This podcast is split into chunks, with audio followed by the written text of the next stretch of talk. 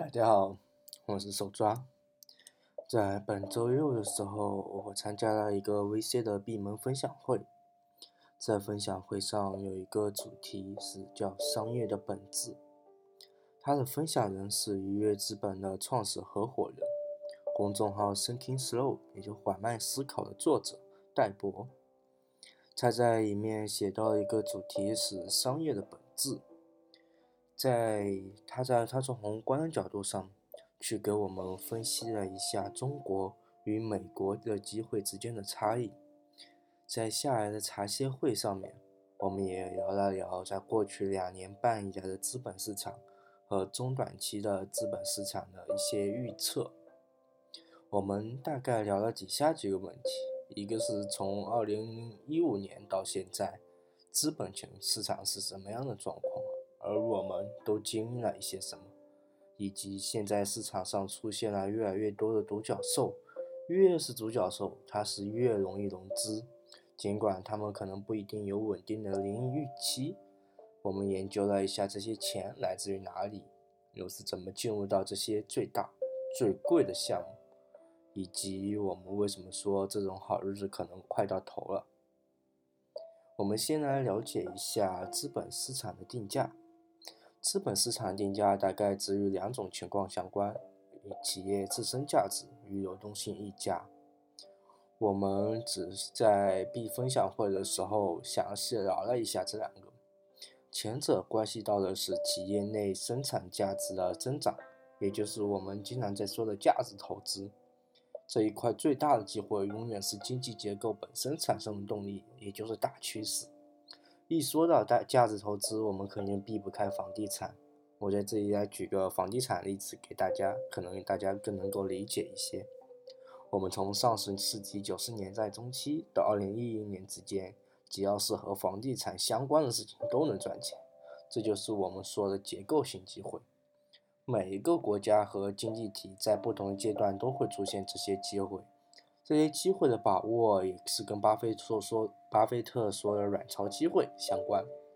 这意味着我们需要看清楚，在每个不同周期最大的动量是什么，找到它，然后利用它。流动性溢价呢，是因为钱市场上钱多钱少而造成的资产价格波动。还是拿那个房地产来举例子吧。从2008年到2015年间，房地产已经不是结构性的机会，但市场上的货币供应量。发生了一些巨大的变化，钱变得巨多无比，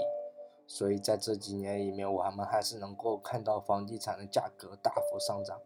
在大的资产价格类别上，这种价格波动我们称之为流动性溢价。所以呢，其实我们现在能够看到的能够赚钱的金融产品，要么是抓住了其中一种机会，要不是两者的一个叠加。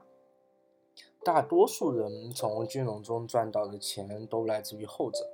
也就是说，在钱少的周期里面买了某些大类资产，然后在货币流动性增加的过程中积累了流动性溢价，最后在下一次下跌下跌之前套现离场。而对于 VC 而言，我们在分享会内部讨论的时候，他们关注的主要是一个长期投资。主要就是关注了一个企业自身的价值。如果一个基金能做几十年且越做越大，首先肯定是在企业价值价值判断上做得好，且一定是在企业判断价值判断上做的远比资本流动性操作上要好。通常我们评价一个流动性周期，是从一个经济企业升息和降息开始的。简单的来说呢，就是说一个降息的长周期的开始，市场上的钱就会开始变多，我们的 M 二也会相应的变多，流动性溢价会升多，升息的周期开始，这意味着市场上的流动性资金就少了。这了解了这几个概念以后，我们就可以来分享一下，从二零一五年到现在，资本市场是什么样的状况，我们都经历了什么。这个可能还是得避不开那个话题吧，就是二零零八年的美国次贷危机。为了刺激经济，美联储将联邦经济利率好像是降到了百分之零点二几吧，具体数值我忘了，反正就很低很低，可以说是步入了零利率的政策时代。按照 M 二的计算方法，这就相当于是你是可以无限的扩张下去，在于是，在这种程度上释放了钱的流动性。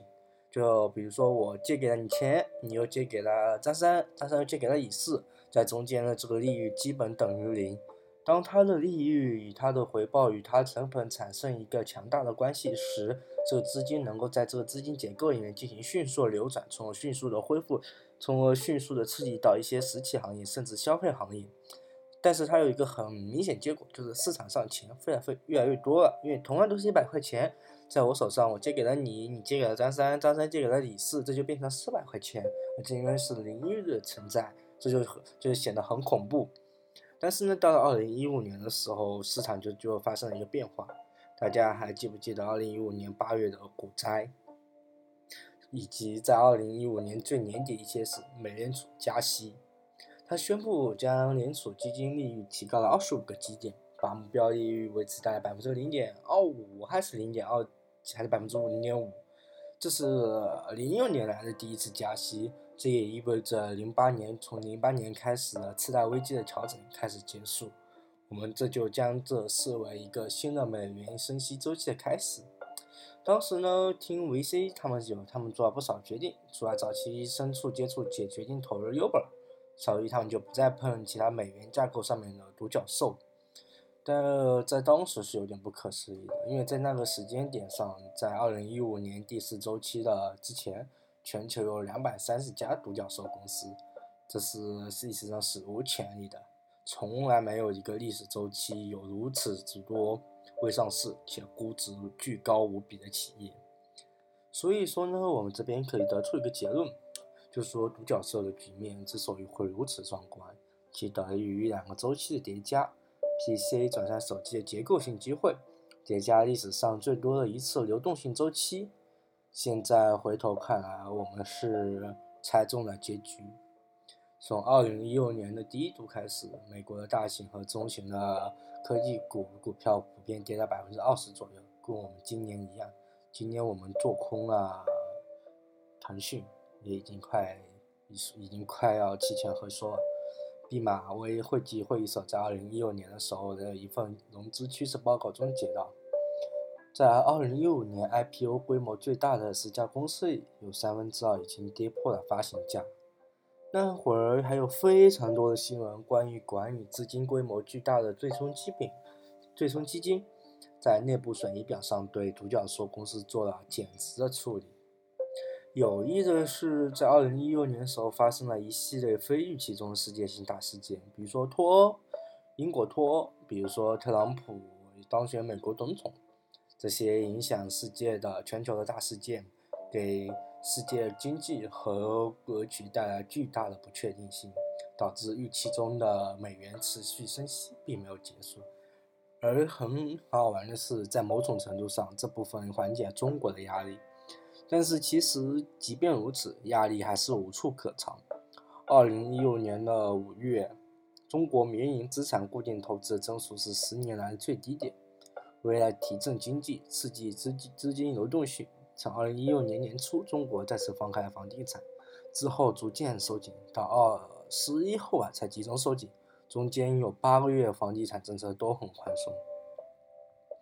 就这样，我们算是度过为期两年的流动性减弱周期，但是该来的还是得来，我们终究还是得面对一下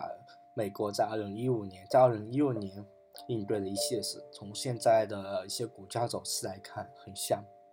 这也意味着，在接下来一段时间内，我们还是可以去持续的进行做空。目前，美国资本市场已经连续十多年上涨，也快要接近天花板了。今年三月份，美元生效一次。六月中旬又再次升息，